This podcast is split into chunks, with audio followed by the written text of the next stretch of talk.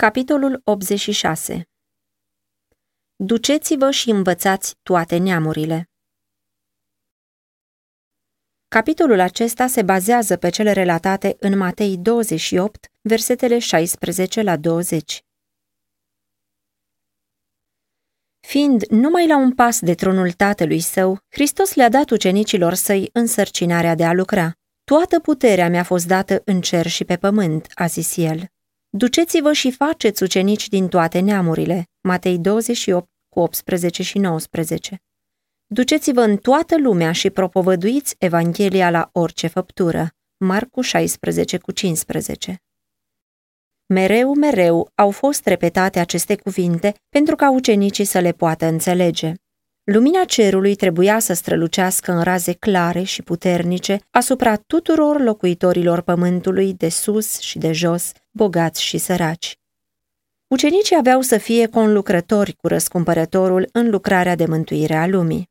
Însărcinarea aceasta fusese dată celor 12 când Hristos se întâlnise cu ei în odaia de sus, dar de data aceasta trebuia să fie încredințată unui număr mai mare. La adunarea de pe munte, în Galileea, au venit toți credincioșii care au putut fi chemați. Hristos însuși arătase locul acesta, precum și timpul întâlnirii, chiar înainte de moartea sa. Îngerul de la mormânt le reamintise ucenicilor făgăduința lui de a se întâlni cu ei în Galileea. Făgăduința aceasta fusese repetată credincioșilor care erau adunați în Ierusalim în cursul săptămânii Paștelui și, prin ei, a ajuns la mulți dintre cei răspândiți care deplângeau moartea Domnului lor.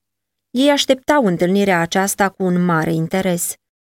Au mers la locul întâlnirii pe căi ocolite, venind din toate părțile pentru a evita bănuiala iudeilor invidioși. Cu inima nerăbdătoare veneau vorbind despre veștile care ajunseseră la ei cu privire la Hristos. La timpul stabilit, aproximativ 500 de credincioși erau adunați în mici grupuri pe coasta muntelui, doritori să afle tot ce se putea de la aceia care îl văzuseră pe Hristos după înviere. Ucenicii treceau de la un grup la altul, spunând tot ce văzuseră și auziseră despre Isus și aducând dovezi din scriptură, așa cum făcuse el cu ei. Toma povestea mereu cum se întâmplase cu necredința lui și arăta cum i se spulberaseră toate îndoielile. Deodată Isus se arătă în mijlocul lor. Nimeni n-ar fi putut să spună de unde sau cum venise. Mulți dintre cei de față nu-l mai văzuseră înainte, dar în mâinile și picioarele lui au observat semnele răstignirii. Chipul lui era asemenea chipului lui Dumnezeu și când l-au văzut, au căzut la pământ și s-au închinat. Dar unii se îndoiau. Așa va fi totdeauna. Sunt unii oameni cărora le este greu să-și exercite credința și care se așează de partea îndoielii. Aceștia pierd mult din cauza necredinței lor. Aceasta a fost unica întâlnire a lui Isus cu un grup mare de credincioși după învierea sa. El a venit și le-a vorbit zicându-le, Toată puterea mi-a fost dată în cer și pe pământ. Ucenicii îi se închinaseră chiar înainte de a fi vorbit, dar aceste cuvinte, venind de pe buzele acelea care fuseseră închise de moarte, îi impresionau cu o putere deosebită. El era acum mântuitorul cel înviat. Mulți dintre ei îl văzuseră cum își folosește puterea pentru a-i vindeca pe bolnavi și a ține în frâu puterile diavolești. Ei au crezut că el are putere să-și stabilească împărăția la Ierusalim, să înfrângă orice opoziție și să biruie puterile naturii. El liniștise apele înfuriate, umblase pe valurile cu coama înspumată, înviase morți. De astă dată, el spune că toată puterea i-a fost dată. Cuvintele lui au îndreptat mintea ascultătorilor de la lucrurile pământești și trecătoare la cele cerești și veșnice. Au fost ridicați la cea mai înaltă înțelegere a demnității și slavei lui. Cuvintele lui Hristos rostite pe coasta muntelui anunțau că jertfa lui pentru binele omului fusese de plină și desăvârșită. Condițiile spășirii fusese împlinite, lucrarea pentru care venise în această lume fusese săvârșită. El era pe calea către tronul lui Dumnezeu pentru a fi onorat de îngeri, stăpâniri și puteri. El începuse să săvârșească lucrarea sa de mijlocire. Îmbrăcat cu puteri nemărginite, el le-a dat ucenicilor săi această însărcinare. Duceți-vă și faceți ucenici din toate neamurile, botezându-i în numele Tatălui și al Fiului și al Sfântului Duh, și învățați-i să păzească tot ce v-am poruncit. Și iată că eu sunt cu voi în toate zilele, până la sfârșitul viacului. Matei 28 cu 19 și 20 Iudeii fusese răfăcuți depozitarii adevărului sacru, dar fariseismul făcuse din ei poporul cel mai exclusivist și cel mai bigot din toate neamurile. Tot ce era legat de preoți și conducători, îmbrăcămintea, obiceiurile, ceremoniile și tradițiile, i-a împiedicat să fie lumina lumii. Considerau că ei înșiși, națiunea iudaică, reprezintă lumea întreagă. Dar Hristos i-a însărcinat pe ucenicii săi să vestească lumii acel fel de credință și de închinare care să nu depindă de vreo castă sau de vreo țară, adică o credință care să fie potrivită pentru toate popoarele, toate neamurile și toate clasele de oameni. Înainte de a pleca de la ucenicii săi, Hristos le-a arătat în mod clar care este natura împărăției sale. Le-a readus în minte ceea ce le spusese mai înainte despre ea. Le-a declarat că scopul lui nu era acela de a întemeia în lumea aceasta o împărăție trecătoare, ci o împărăție spirituală. El nu trebuia să domnească pe tronul lui David ca un împărat pământesc. Le-a deschis din nou scripturile, arătându-le că toate prin câte trecuse el fuseseră rânduite în cer, în consfătuirile dintre tatăl și el însuși. Totul fusese prevestit de bărbați inspirați de Duhul Sfânt. Vedeți, a zis el, că tot ce v-am spus cu privire la lepădarea mea ca Mesia s-a împlinit. Tot ce am spus cu privire la umilirea și la moartea de care trebuia să mor s-a făcut în tocmai. A treia zi am înviat. Cercetați scripturile cu mai multă atenție și veți vedea că în toate aceste lucruri, cele spuse de profeție cu privire la mine s-au împlinit. Hristos i-a împuternicit pe ucenicii lui să îndeplinească lucrarea pe care le-o încredințase, începând din Ierusalim. Ierusalimul fusese scena uimitoarei lui bunăvoințe față de neamul omenesc.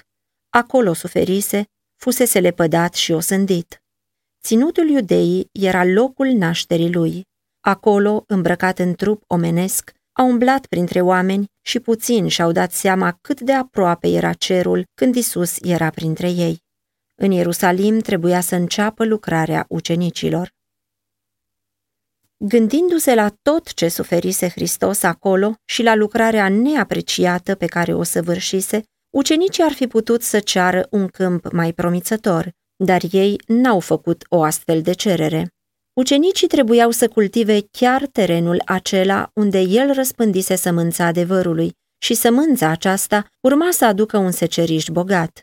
În lucrarea lor, ucenicii aveau să sufere persecuția venită din cauza geloziei și a urii iudeilor. Dar lucruri de felul acesta îndurase și învățătorul lor și ei nu voiau să fugă de ele. Cele din tâi revărsări de har trebuiau să vină asupra ucigașilor Mântuitorului. În Ierusalim erau mulți care crezuseră pe ascuns în Isus și mulți care fusese duși în rătăcire de preoți și conducători și acestora trebuia să li se prezinte Evanghelia. Ei trebuiau să fie chemați la pocăință. Adevărul minunat că numai prin Hristos se poate obține iertarea de păcate trebuia să fie făcut clar. În timp ce tot Ierusalimul era frământat de întâmplările zguduitoare din ultimele săptămâni, predicarea Evangheliei urma să producă acum impresiile cele mai adânci. Dar lucrarea nu trebuia să se oprească acolo trebuia să se întindă până la marginile pământului. Hristos le-a zis ucenicilor săi, Ați fost martori și ați văzut viața mea de jertfă pentru binele omenirii. Ați fost martori ai lucrării mele pentru Israel. Cu toate că nu au vrut să vină la mine și să aibă viață, cu toate că preoții și conducătorii au făcut cu mine ce le-a plăcut, cu toate că m-au lepădat, așa cum au profetizat scripturile, totuși să mai aibă un prilej de a-L primi pe Fiul lui Dumnezeu. Ați văzut că pe toți aceia care vin la mine, mărturisindu-și păcatele, eu îi primesc cu drag. Pe cel care vine la mine nici de cum nu-l voi da afară. Toți cei care doresc aceasta pot să fie împăcați cu Dumnezeu și să primească viața veșnică. Vouă, care sunteți ucenicii mei, vă încredințez această solie de har. Întâi trebuie să fie dată lui Israel și apoi tuturor neamurilor, popoarelor și limbilor. Trebuie dusă și iudeilor și neamurilor. Toți cei care cred trebuie să fie adunați într-o singură biserică. Prin darul Duhului Sfânt, ucenicii urmau să primească o putere minunată, mărturia lor urma să fie întărită prin semne și minuni. Urmau să fie săvârșite minuni nu numai de către apostoli, dar și de către aceia care primeau solia. Isus zice, În numele meu vor scoate afară draci, vor vorbi în limbi noi, vor lua în mână șerpi. Dacă vorbea ceva de moarte, nu-i va vătăma. Își vor pune mâinile peste bolnavi și bolnavii se vor însănătoși. Marcu 16, cu 17 la 18 Pe vremea aceea, otrăvirea se practica adesea. Oamenii fără scrupule nu ezitau să îndepărteze pe aceia care stăteau în calea ambițiilor lor. Isus știa că viața ucenicilor lui va fi primejduită în felul acesta. Mulți gândeau că îl slujesc pe Dumnezeu dacă îi omoară pe martorii lui. De aceea, el le-a făgăduit că îi va apăra în vremuri de primejdie. Ucenicii urmau să aibă aceeași putere pe care o avea Isus, de a vindeca orice boală și orice neputință care era în norod. Vindecând în numele lui bolile trupului, dădeau dovadă că el avea putere să vindece sufletul. Matei 4 cu 23, 9 cu 6. Li s-a făgăduit și un dar nou. Ucenicii urmau să predice printre neamuri și trebuiau să primească puterea de a vorbi în alte limbi. Apostolii și tovarășii lor erau oameni fără multe studii, dar prin revărsarea Duhului în ziua cinzecimii, vorbirea lor, fie că era în limba lor, fie într-o limbă străină, a fost curată, simplă și fără greșeală, atât în cuvânt cât și în accent. În felul acesta le-a încredințat Hristos ucenicilor marea lor misiune. El a luat măsuri îndestulătoare pentru săvârșirea lucrării lui și a luat asupra sa răspunderea pentru succesul ei.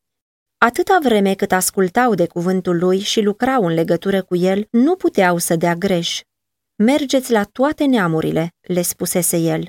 Mergeți până la marginile cele mai îndepărtate ale lumii locuite și să știți că eu voi fi acolo. Lucrați cu credință și încredere, căci nu vă voi părăsi niciodată. Însărcinarea pe care Mântuitorul le-a dat-o ucenicilor îi cuprinde pe toți credincioșii, îi cuprinde pe toți cei care vor crede în Hristos până la sfârșitul timpului. Este o mare greșeală să crezi că lucrarea de mântuire a sufletelor depinde numai de predicatorul întărit prin binecuvântare pentru acest lucru. Însărcinarea de a predica Evanghelia le este dată tuturor acelora care au simțit chemarea cerească. Toți cei care primesc viața lui Hristos sunt sfințiți pentru lucrarea de mântuire a semenilor lor. Biserica a fost întemeiată pentru lucrarea aceasta și toți aceia care iau asupra lor sfânta ei răspundere se leagă prin aceasta să fie conlucrători cu Hristos. Duhul și mireasa zic vino și cine aude să zică vino. Apocalipsa 22 cu 17 Cel care aude trebuie să repete invitația.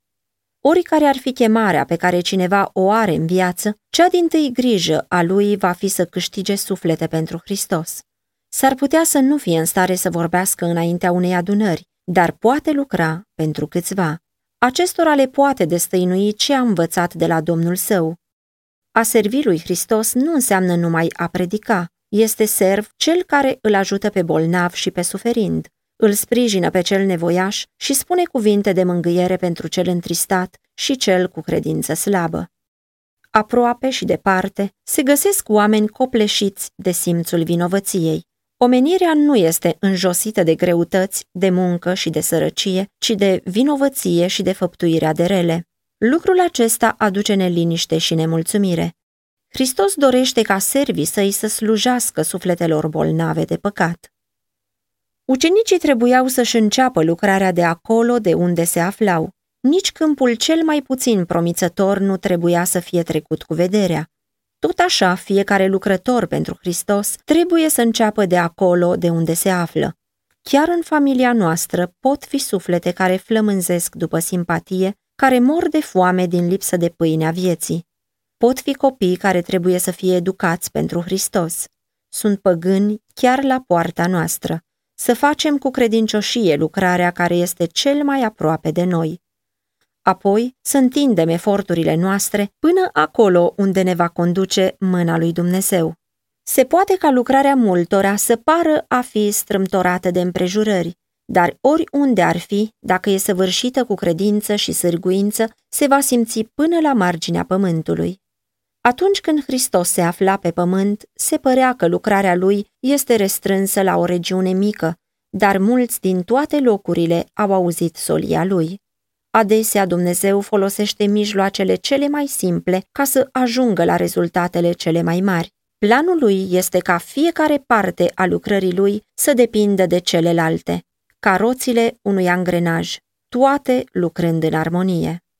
Lucrătorul cel mai umil, dacă este mânat de Duhul Sfânt, va atinge coarde ce nu se văd, ale căror tresăriri vor răsuna până la marginea pământului și vor da naștere la cântări în decursul veacurilor veșnice. Dar porunga mergeți în toată lumea nu trebuie să fie pierdută din vedere.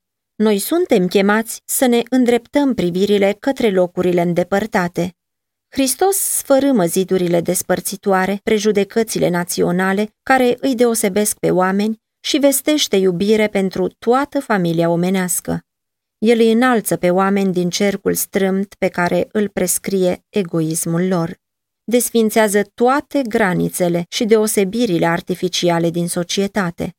Nu face deosebire între vecin și străin, prieten și vrăjmaș. Ne învață să privim la fiecare suflet împovărat de nevoi ca la fratele nostru, iar lumea să o privim ca fiind câmpul nostru de activitate. Când a zis, mergeți și faceți ucenici din toate neamurile, Mântuitorul a mai zis, Iată semnele care vor însoți pe cei ce vor crede. În numele meu vor scoate dragi, vor vorbi în limbi noi, vor lua în mână șerpi, dacă vor bea ceva de moarte, nu-i va vătăma, își vor pune mâinile peste bolnavi și bolnavii se vor însănătoși. Făgăduința este tot atât de mult cuprinzătoare ca însărcinarea. Aceasta nu înseamnă că toți vor primi toate darurile. Duhul dă fiecăruia în parte cum voiește, 1 Corinteni 12 cu 11. Darurile Duhului sunt făgăduite fiecărui credincios, potrivit cu nevoia lui pentru lucrarea Domnului. Făgăduința aceasta este tot atât de puternică și vrednică de încredere astăzi ca pe timpul apostolilor. Semnele acestea vor însoți pe cei ce vor crede. Acesta este privilegiul copiilor lui Dumnezeu și credința trebuie să ia în stăpânire tot ce poate ca aprobare a credinței. Își vor pune mâinile peste bolnavi și bolnavii se vor însănătoși. Lumea aceasta este o uriașă leprozerie, dar Hristos a venit să vindece pe bolnavi și să vestească eliberarea celor luați captivi de satana. El era izvorul sănătății și al puterii dădea din însăși viața sa celor bolnavi, suferinți și stăpâniți de demoni.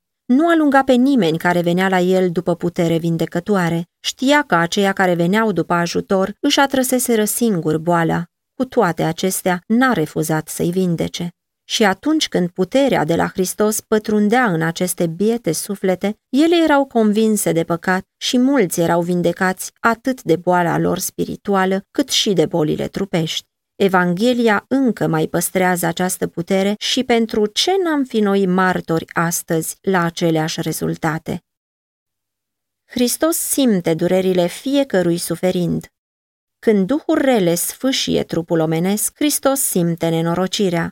Când febra usucă izvorul vieții, el simte agonia. Și astăzi este tot atât de dispus să-i vindece pe bolnavi, cum a fost pe vremea când era el însuși pe pământ. Servii lui Hristos sunt reprezentanții lui, uneltele prin care lucrează. El dorește ca prin ei să-și exercite puterea vindecătoare. În felul de vindecare folosit de Mântuitorul au fost învățături pentru ucenicii săi. Cu o ocazie, el a uns ochii unui orb cu tină și i-a spus, du-te de te scaldă în scăldătoarea siloamului. El s-a dus, s-a spălat și s-a întors văzând bine. Ioan 9 cu 7 Vindecarea s-ar fi putut face și numai prin simpla putere a Marelui Vindecător. Totuși, Hristos a folosit mijloacele simple ale naturii. El nu a încurajat folosirea medicamentelor, dar a aprobat utilizarea leacurilor simple și naturale. Multora dintre suferinzii care se vindecau, Hristos le zicea, să nu mai păcătuiești ca să nu ți se întâmple ceva mai rău. Ioan 5 cu 14 În felul acesta, el ne învață că boala este urmarea călcării legilor lui Dumnezeu, atât a celor naturale, cât și a celor spirituale. Nenorocirea cea mare din lumea aceasta n-ar exista dacă oamenii ar trăi în armonie cu planul Creatorului. Hristos a fost călăuza și învățătorul vechiului Israel și l-a învățat că sănătatea este răsplata ascultării de legile lui Dumnezeu. Marele medic care i-a vindecat pe bolnavi în Palestina vorbise poporului său din stâlpul de nor, arătându-i ce trebuie să facă și ce va face Dumnezeu pentru el. Dacă vei asculta cu luarea minte glasul Domnului Dumnezeului tău, a zis el, dacă vei face ce este bine înaintea lui, dacă vei asculta de poruncile lui și dacă vei păzi toate legile lui, nu te voi lovi cu niciuna din bolile cu care am lovit pe egipteni, căci eu sunt Domnul care te vindecă. Exodul 15 cu 26 Hristos le-a dat israeliților îndrumări hotărâte asupra felului lor de viață și apoi i-a asigurat. Domnul va depărta de tine orice boală, Deuteronom 7 cu 15. Când au împlinit condițiile, au văzut că făgăduința era întemeiată. Niciunul n-a șovăit dintre semințiile lui. Psalmul 105 cu 37 Învățăturile acestea sunt pentru noi. Toți cei care vor să-și păstreze sănătatea trebuie să împlinească anumite condiții. Toți trebuie să învețe și să cunoască aceste condiții. Domnul n-are plăcere când oamenii nu cunosc legile lui, fie cele naturale, fie cele spirituale. Noi trebuie să lucrăm împreună cu Dumnezeu atât pentru vindecarea corporală, cât și pentru cea sufletească. Afară de aceasta, ar trebui să învățăm și pe alții cum să-și păstreze și să-și refacă sănătatea. Pentru cei bolnavi, ar trebui să folosim leacurile pe care Dumnezeu le-a așezat în natură și să le îndreptăm mintea către singurul care poate să vindece. Lucrarea noastră este aceea de a-i aduce pe bolnavi și pe suferinți la Hristos pe brațele credinței noastre, să învățăm să creadă în Marele Vindecător, să ne prindem puternic de făgăduința Lui și să ne rugăm pentru manifestarea puterii Lui. Însăși esența Evangheliei înseamnă refacere și Mântuitorul dorește ca noi să-i îndemnăm pe cei bolnavi, deznădăjduiți și suferinți, să se prindă de puterea Lui. Puterea iubirii se dovedește în toate actele Lui de vindecare și numai dacă suntem părtași prin credință la această iubire, putem fi unelte pentru lucrarea Lui. Dacă neglijăm să ne unim cu Hristos, Curentul de energie dătătoare de viață nu poate să se reverse în valuri bogate de la noi la oameni. Erau locuri unde însuși Hristos nu putea să facă multe lucruri mari din pricina necredinței. Tot astfel acum, necredința desparte biserica de ajutorul ei divin. Ea nu se prinde cu putere de realitățile veșnice. Din cauza lipsei de credință, Dumnezeu este dezamăgit și jefuit de slava lui. Numai când lucrează pentru Hristos, biserica are făgăduința că El este împreună cu ea. Mergeți și faceți ucenici din toate neamurile, a zis El, și iată că eu sunt cu voi în toate zilele, până la sfârșitul veacului. Una dintre primele condiții pentru a primi puterea lui este aceea de a lua jugul lui. Însăși viața bisericii depinde de credincioșia cu care îndeplinește această însărcinare dată de Domnul. A neglija această lucrare înseamnă cu siguranță a invita slăbiciunea și decăderea. Acolo unde nu este lucrare vie pentru alții, iubirea se stinge, iar credința slăbește. Hristos vrea ca servii săi să fie educatori ai bisericii în lucrarea de răspândire a Evangheliei. Ei trebuie să învețe pe membrii bisericii cum să caute și să mântuiască ce este pierdut. Dar fac ei această lucrare? Vai, Cât de mulți caută să țină trează scânteia de viață din comunitatea care este gata să moară? Cât de multe comunități sunt îngrijite ca niște mielușei bolnavi de către aceia care ar trebui să caute oile pierdute? Și în timpul acesta, milioane și milioane pierd fără Hristos. Iubirea dumnezeiască a fost mișcată până în adâncul ei de nepătruns, de preocuparea pentru binele oamenilor și îngerii se miră când îi văd pe cei care au primit o iubire atât de mare cum au o recunoștință atât de superficială. Îngerii se miră cât de puțin apreciază oamenii iubirea lui Dumnezeu. Cerul este indignat de neglijența dovedită față de oameni. Am vrea să știm cum o privește Hristos? Ce ar simți o mamă și un tată dacă ar ști că fiul lor pierdut în zăpadă și frig a fost trecut cu vederea și lăsat să piară de aceea care ar fi putut să-l salveze? N-ar fi întristați îngrozitor și peste măsură de indignați? Nu i-ar denunța ei pe ucigașii aceia cu o mânie aprinsă ca lacrimile lor și fierbinte ca iubirea lor? Suferințele oricărui om sunt suferințele copilului lui Dumnezeu și aceia care nu întind o mână de ajutor semenilor lor gata să piară, provoacă mânia lui îndreptățită. Aceasta este mânia mielului. Acelora care spun că au părtășie cu Hristos, dar sunt indiferenți față de nevoile semenilor lor, el le va zice în ziua judecății, nu știu de unde sunteți, Depărtați-vă de la mine, voi toți lucrătorii fără de legii. Luca 13 cu 27 În însărcinarea pe care le-a dat-o ucenicilor săi, Hristos nu numai că a schițat lucrarea lor, dar le-a dat și o solie. Învățați pe oameni, a zis el, să păzească tot ce v-am poruncit. Ucenicii trebuiau să vestească ce îi învățase Hristos. Se cuprinde aici nu numai ce spusese el în persoană, ci și ce spusese prin toți profeții și învățătorii Vechiului Testament. Învățătura omenească este exclusă. Nu e loc pentru tradiție, pentru teoriile și concluziile omului sau pentru legislația bisericească. În însărcinarea aceasta nu sunt cuprinse legile rânduite de autoritatea ecleziastică.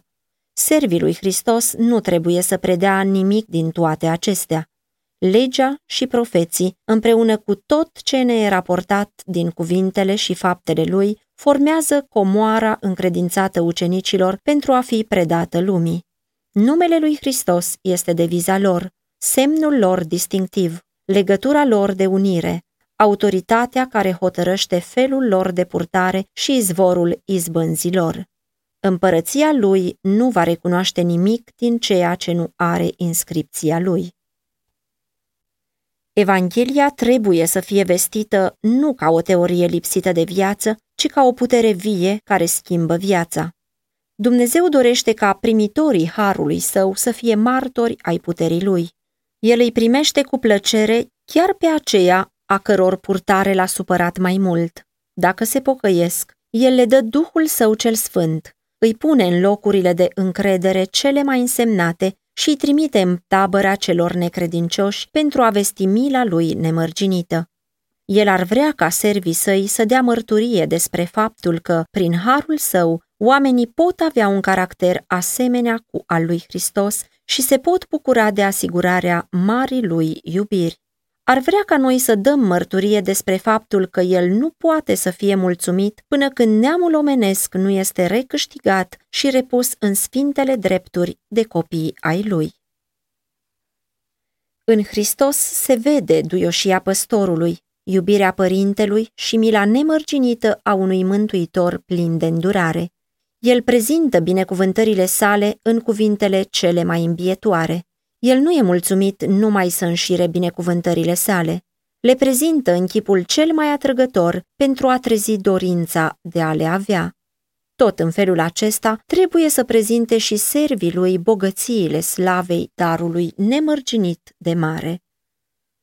Iubirea minunată a lui Hristos va înduioșa și va supune inimile acolo unde simpla înșirare a doctrinei nu va izbuti nimic. Mângâiați, mângâiați pe poporul meu, zice Dumnezeul vostru. Suiete pe un munte înalt, ca să vestești Sionului vestea cea bună. Înalță-ți glasul cu putere ca să vestești Ierusalimului vestea cea bună. Înalță-ți glasul, nu te teme, și spune cetăților lui Iuda, Iată Dumnezeul vostru. El își va paște turma ca un păstor, va lua miei în brațe, îi va duce la sânul lui. Isaia 40 cu 1, 9 la 11 Vorbiți-le oamenilor despre acela care este întâiul între mii și a cărui ființă este plină de farmec. Cântarea cântărilor 5 cu 10 și 16 Numai cuvintele nu pot să dea adevărata descriere. Faceți ca aceasta să se reflecte în caracter și să se manifeste în viață. Hristos stă ca model pentru a-i se reproduce portretul în fiecare creștin. Dumnezeu a predestinat pe oricine să fie asemenea chipului Fiului Său. Romani 8 cu 29 În fiecare trebuie să se manifeste față de lume iubirea cea îndelung răbdătoare a lui Hristos, sfințenia, blândețea, îndurarea și adevărul lui. Primii ucenici au plecat și au vestit cuvântul. Ei l-au descoperit lumii pe Hristos în viața lor, iar Domnul lucra împreună cu ei și întărea cuvântul prin semnele care îl însoțeau. Marcu 16 cu 20 Ucenicii aceștia s-au pregătit pentru lucrare. Înainte de cinzecime, ei s-au adunat și au îndepărtat orice divergență. Erau o inimă și un gând. Ei au crezut făgăduința lui Hristos că le va da binecuvântarea și s-au rugat în credință. Au cerut nu numai ca ei să fie binecuvântați, ci erau apăsați de povarea pentru salvarea sufletelor. Evanghelia trebuia să fie dusă până la marginile pământului și ei au cerut revărsarea puterii lui Hristos care fusese făgăduită. Atunci s-a revărsat Duhul Sfânt și mii de suflete s-au convertit într-o zi. Așa poate să fie și acum. În loc de a fi vestite speculațiile omenești, să se predice cuvântul lui Dumnezeu. Creștinii să îndepărteze neînțelegerile dintre ei și să se predea lui Dumnezeu pentru mântuirea celor pierduți. În credință să ceară binecuvântarea și ea va veni. Revărsarea Duhului pe timpul apostolilor a fost ploaia timpurie și urmările ei au fost mărețe dar ploaia târzie va fi mai îmbelșugată. Ioel 2 cu 23 Toți aceia care îi predau lui Dumnezeu sufletul, trupul și spiritul lor vor primi fără încetare noi valuri de puteri corporale și mentale. Depozitele inepuizabile ale cerului le stau la dispoziție. Hristos le insuflă duh din Duhul său, viață din viața sa. Duhul Sfânt scoate la iveală puterile lui cele mai de seamă pentru a lucra asupra inimii și minții. Harul lui Dumnezeu sporește și înmulțește însușirile lor și orice desăvârșire a naturii dumnezeiești vine în ajutorul lor în lucrarea de salvare a sufletelor. Prin conlucrarea cu Hristos, ei sunt desăvârșiți în El și, în slăbiciunea lor omenească, sunt făcuți în stare să facă faptele a tot puterniciei. Mântuitorul dorește să manifeste harul său și să imprime caracterul său asupra lumii întregi. Ea este stăpânirea răscumpărată de el și Isus dorește să-i facă pe oameni liberi, curați și sfinți. Deși satana caută să împiedice acest lucru, prin sângele care s-a vărsat pentru oameni, urmează să se câștige biruințe care vor aduce slavă lui Dumnezeu și mielului. Hristos nu va fi mulțumit până când biruința nu va fi desăvârșită și va vedea rodul muncii sufletului lui și se va înviora. Isaia 53,11 Toate neamurile de pe pământ vor auzi Evanghelia Harului Său. Nu toți vor primi Harul Său, dar o sămânță de oameni îi va sluji și se va vorbi despre Domnul către cei ce vor veni după ei. Psalmii 22 cu 30 domnia, stăpânirea și puterea tuturor împărățiilor care sunt pretutindeni sub ceruri se vor da poporului sfinților celui prea înalt. Și pământul va fi plin de cunoștința Domnului ca fundul mării de apele care îl acoperă. Atunci se vor teme de numele Domnului cei de la apus și de slava lui cei de la răsăritul soarelui. Daniel 7 cu 27 Isaia 11 cu 9, 59 cu 19. Ce frumoase sunt pe munți picioarele celui ce aduce vești bune, care vestește pacea, picioarele celui ce aduce vești bune, care vestește mântuirea. Picioarele celui ce zice Sionului, Dumnezeul tău împărățește. Izbucniți cu toate în strigăte de bucurie, dărâmături, căci Domnul mângâie pe poporul său. Domnul își descoperă brațul său cel sfânt înaintea tuturor neamurilor și toate marginile pământului vor vedea mântuirea Dumnezeului nostru.